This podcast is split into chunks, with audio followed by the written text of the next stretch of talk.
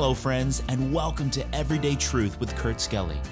We're here to show that the Bible is relevant to your life every single day, and we're so glad you joined us here for the conversation. Our study of the Gospel of Mark is focusing on the busy, productive, and life changing work of Jesus in action. Now, let's join Kurt for today's episode.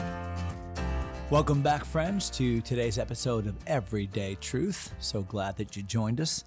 Got a postcard here from the state of Indiana, Hoosier country. And this is from my old friend, Mary Scoville Lupacino. I think that's how you pronounce your last name. I knew you as Mary Scoville way back from Emmanuel Christian Academy days in Newington, Connecticut. Mary, so good to hear from you and get this postcard. Glad you're listening. And it's just a joy to uh, hear from friends from seems like a lifetime ago. But uh, I know God's blessing and appreciate you uh, listening to the podcast. Hey, we're in Mark chapter 6 as you know, and we're in the middle of a very exciting miracle in the ministry of Jesus. It is one of the miracles, one of the few miracles that is recorded in all four of the Gospels uh, Matthew, Mark, Luke, and John. And we call this miracle affectionately the, the feeding of the 5,000. But it's, it's a huge miracle, not so much because of what the miracle was, the feeding of the 5,000, although what, what an, an incredible miracle, but more than that, it was this miracle that sparked a reaction that created a clarification at a sermon the next day. I mean, there's a lot going on here, and I want to make sure that we understand it. So I think we left off in verse number 38 last time, where Jesus had said, How many loaves have ye?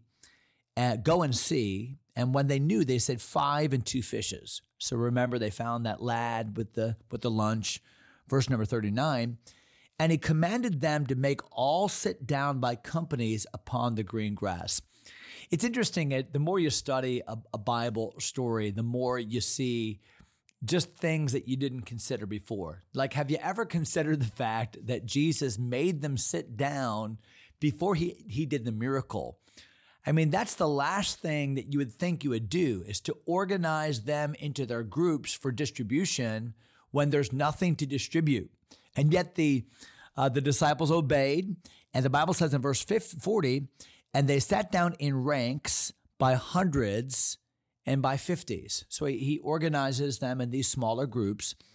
And when he had taken the five loaves and two fishes, he looked up to heaven and blessed and brake the loaves and gave them to his disciples to set before them. And the two fishes divided he among them all, and they did all eat and were filled. So here's the miracle. Now, how did the miracle actually take place?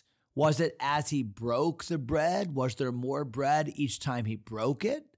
Uh, as he divided the fish? We don't really know how it happened. We know that it happened. And I guess it really doesn't make a difference how when the what takes place. We see a couple commonalities here in this miracle to other miracles. That is, that Jesus obviously is God the Son.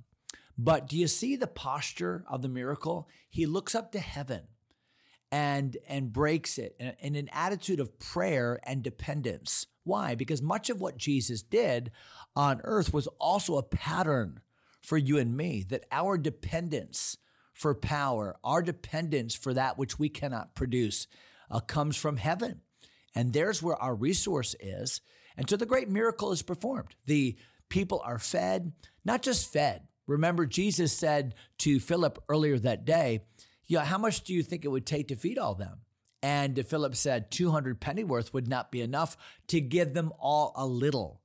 So our greatest, the, the, the, the giving of all of our resources wouldn't even satisfy them a, a little. And yet, when Jesus did the miracle, they were all filled. There was an overabundance, as we shall see. Look at verse number 43. And they took up 12 baskets full of the fragments and of the fishes.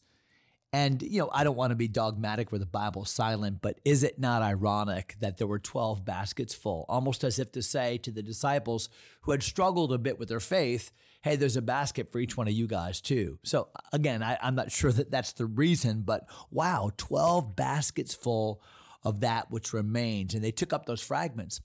And, and there's something special there as well that nothing was going to go to waste. Even the fragments uh, would be gathered and and saved. Look at verse number 44. And they that did eat of the loaves were about 5,000 men.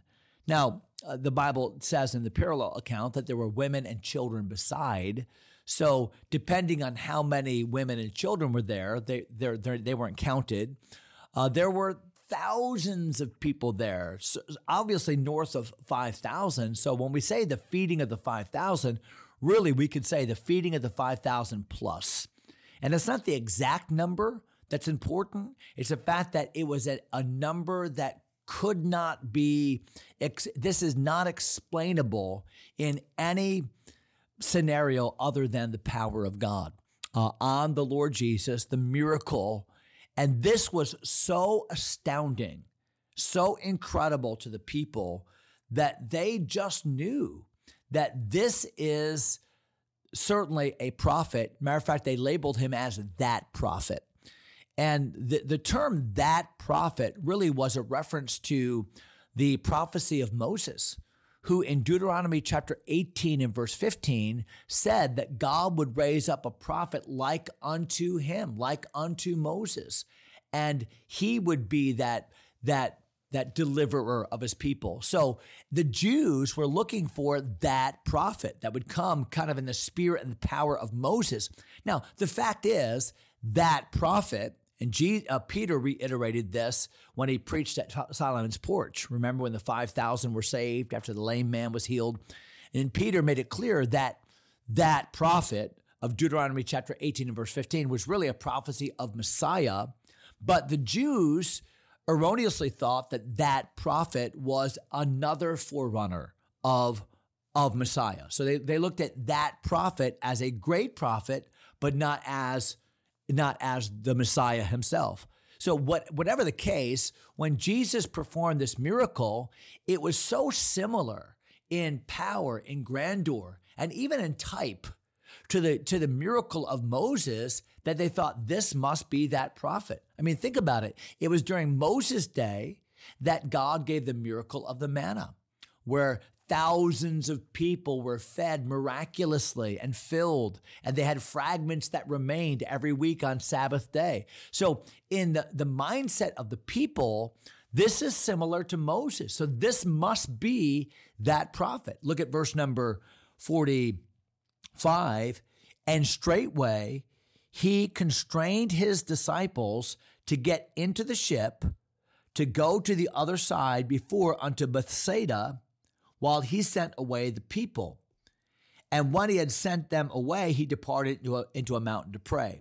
So Mark doesn't make a big deal about why Jesus sent them away, but I would encourage uh, you listeners to study the parallel accounts, especially the, the account in, in John, and what you're going to find is that the people were so enraptured by this miracle that they wanted to proclaim Jesus to be their physical deliverer right then. We want to coronate him to be our king.